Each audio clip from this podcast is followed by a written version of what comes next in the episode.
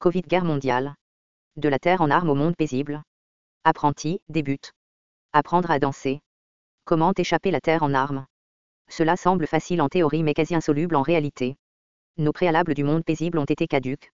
Étant donné la profondeur de notre endoctrinement d'armes, notre lutte pour le monde paisible, à ce moment dans l'histoire, peut nous sembler naïve, aventurière et illusoire, autrement dit, utopique. Évaluons les capacités d'un chat.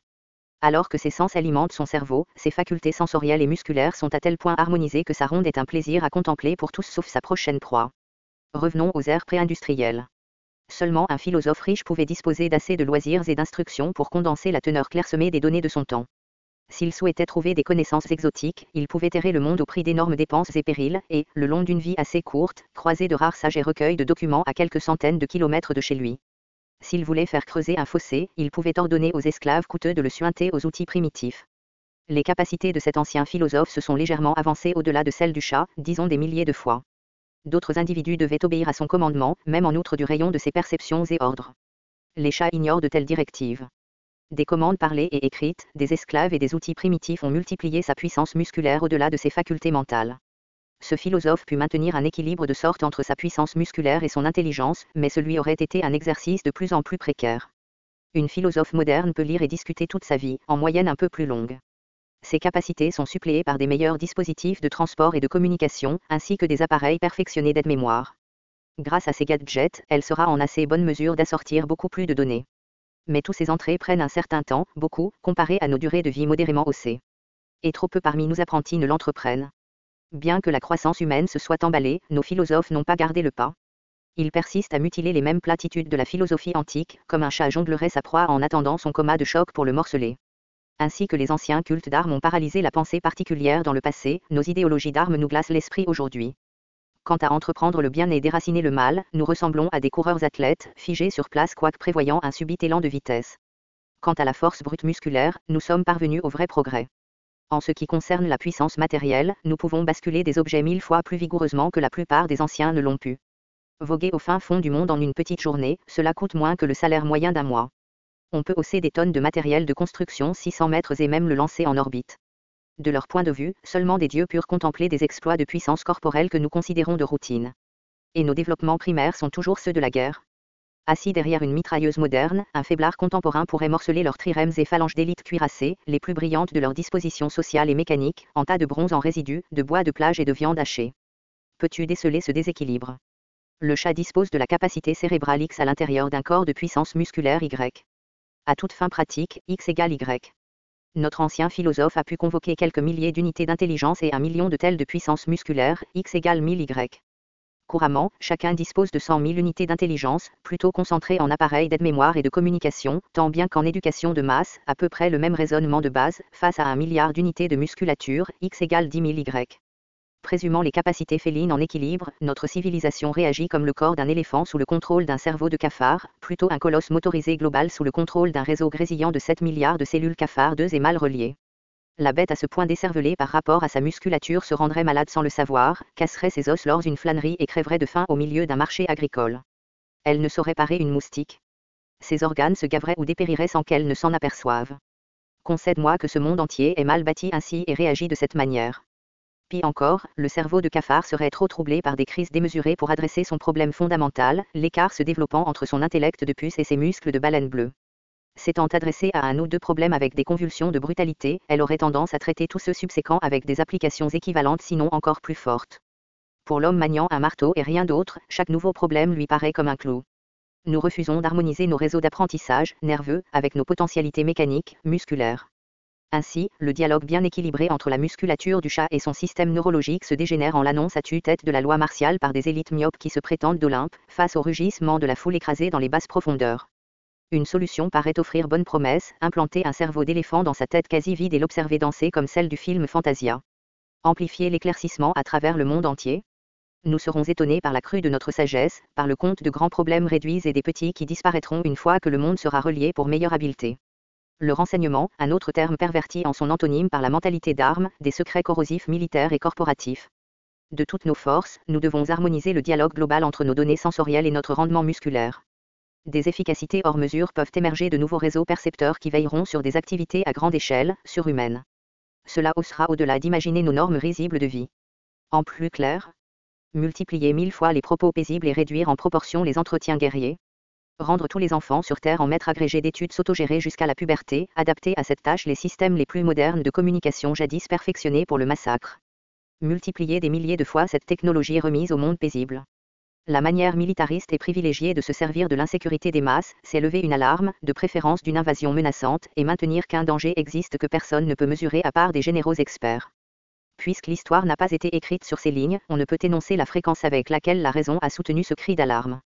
Mais on peut conclure que voici tôt ou tard la supercherie permanente de chaque bureaucratie militaire permanente. Alfred Wag, The History of Militarism, l'histoire du militarisme, Greenwich Editions, page 341. La mentalité d'armes réclame sa dominance en criant au loup quant aux menaces massives émergeant d'en dehors de la membrane domiciliaire. La solution Se débarrasser de la plupart de ces membranes, les substituer par une seule recoulant le monde entier moins de menaces n'émergeront, pourvu qu'aucune élite de bataille ne soit permis de cambrioler d'en dehors. Chaque menace résiduelle sera un problème de police appelant une réplique pensive, non celle écrasante militaire. Des frais constructifs plutôt que ceux démolisseurs, simplement un peu plus futés et moins maladroits, vois-tu. Comment faire? Une fois de plus, la clé se trouve dans les communications. Là où il n'existe qu'une seule ligne téléphonique, y installer un réseau, où la factrice ne vient qu'une fois par semaine, la faire passer chaque jour là où des bibliothèques publiques existent déjà, doubler leur financement et les fusionner en un réseau global de renseignement. Là où elles n'existent pas encore, installer celles supérieures. Chaque gouvernement national parrainera une page gratuite sur la toile globale, capable de traduire et interpréter n'importe quel texte d'outre-mer en langue locale. Il s'agirait de traduction textuelle et d'interprétation sélective en sens inverse, jusqu'à ce que la traduction retraduite reflète le texte originel. Sinon le retraduire différemment jusqu'à ce que cela se reflète nous devrions nous entretenir en paix comme des êtres civilisés, au lieu de nous déchirer comme des bêtes.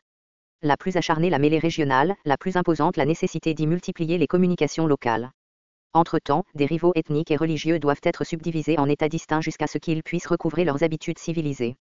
Notez la tendance opposée, remplaçant des médias valides par des communiqués de propagande en monologue de moindre valeur, autant parmi les populations riches que celles pauvres des villes américaines, si suffisamment importantes et fortunées, bénéficient d'un journal quotidien, jadis, presque toutes, grandes comme petites, en retenaient davantage. Les radiodiffuseurs communautaires sont pourchassés comme des criminels sinon emmaillotés en ruban rouge bureaucratique, alors que des hypercorporations consolident leur monopole médiatique grâce aux cadeaux faciles fédéraux. L'accès aux ordinateurs déjà trop coûteux se rétrécit pour les pauvres, alors que les riches s'accumulent l'Internet et renforcent des réseaux désuets de télévision avec de coûteuses technologies de pointe à bande large. L'expression de pointe est relative.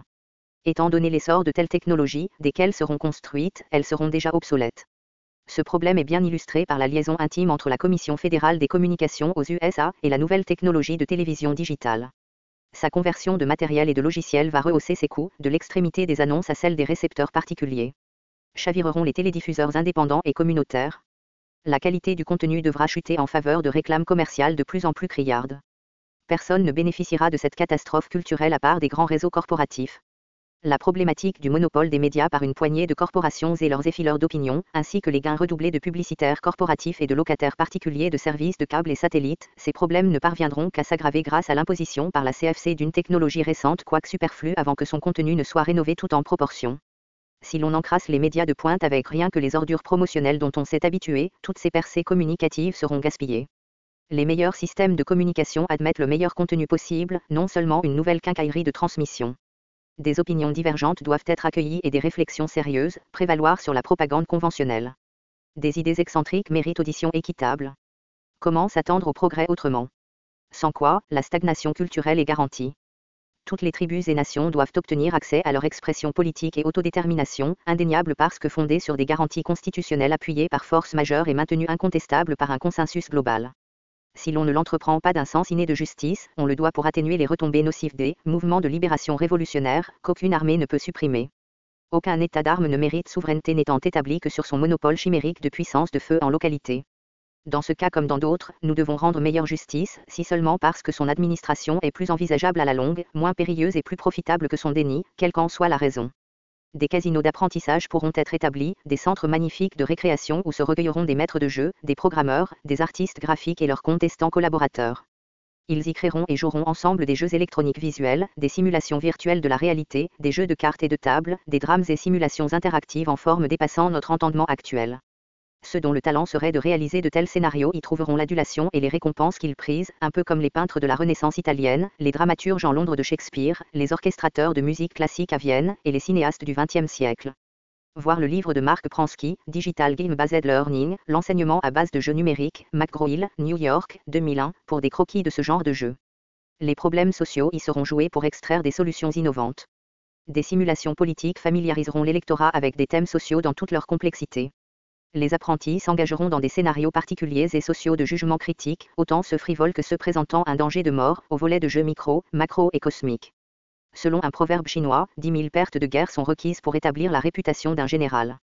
Dans ces nouveaux casinos, des contestants sonderont leur sagesse à moindre coût, leurs décisions les plus désastreuses n'auront que des conséquences, sur papier. Des logiciels de réalité virtuelle et de vidéo interactive simuleront une vaste gamme de probabilités alternatives. Ces exotismes sociaux seront joués en public afin de dénombrer en détail leurs résultats à longue portée. Les joueurs auront à dépister des faiblesses, conséquences inattendues, fausses idées et échappatoires de malfaiteurs. Leurs résultats seront publiés dans un dossier public pour revue scientifique. Ces casinos d'apprentis pourront aménager un marché boursier de la probabilité des valeurs comme décrite par John Brunner dans son livre Sur l'onde de choc. J'ai puisé beaucoup de mes meilleures inspirations de ces écrits géniaux. Là, en tant que ramification du filet neurologique relié du monde, ces contestants prévoiront des tendances sociales comme profitables spectacles sportifs. Ces casinos coordonneront leurs activités avec des réseaux d'apprentissage, la milice mondiale, des centres de renaissance d'apprentissage et d'autres fonctions administratives, certaines suggérées dans ce texte et d'autres à venir. L'authentique prospérité n'est qu'un rêve de pipe avant que chacun ne s'attende à son abondance et sa sécurité comme allant de soi. Nos pauvres méritent d'une existence confortable et du revenu annuel qu'elles nécessitent. Chaque jour, des honnêtes gens doivent se sentir un peu plus à l'aise et mieux sécurisés. Ensuite, les ambitieux pourront multiplier leurs richesses de 5 à 15 fois, ou peut-être davantage, pour satisfaire leurs appétits, sans grand mal supplémentaire. Pourvu qu'elle soit distribuée de façon équitable, cette richesse commune pourra se multiplier indéfiniment. Une fois que le montant de nos innovations paisibles surpassera à l'échelle planétaire celui d'anciens investissements d'armes, le coût des essentiels chutera conjointement. De forts excédents de profits seront entreposés, avec lesquels le système solaire pourra devenir un géant complexe industriel et scientifique, et la Terre, Éden, scène idéale pour apprendre à danser. Commentaire Marc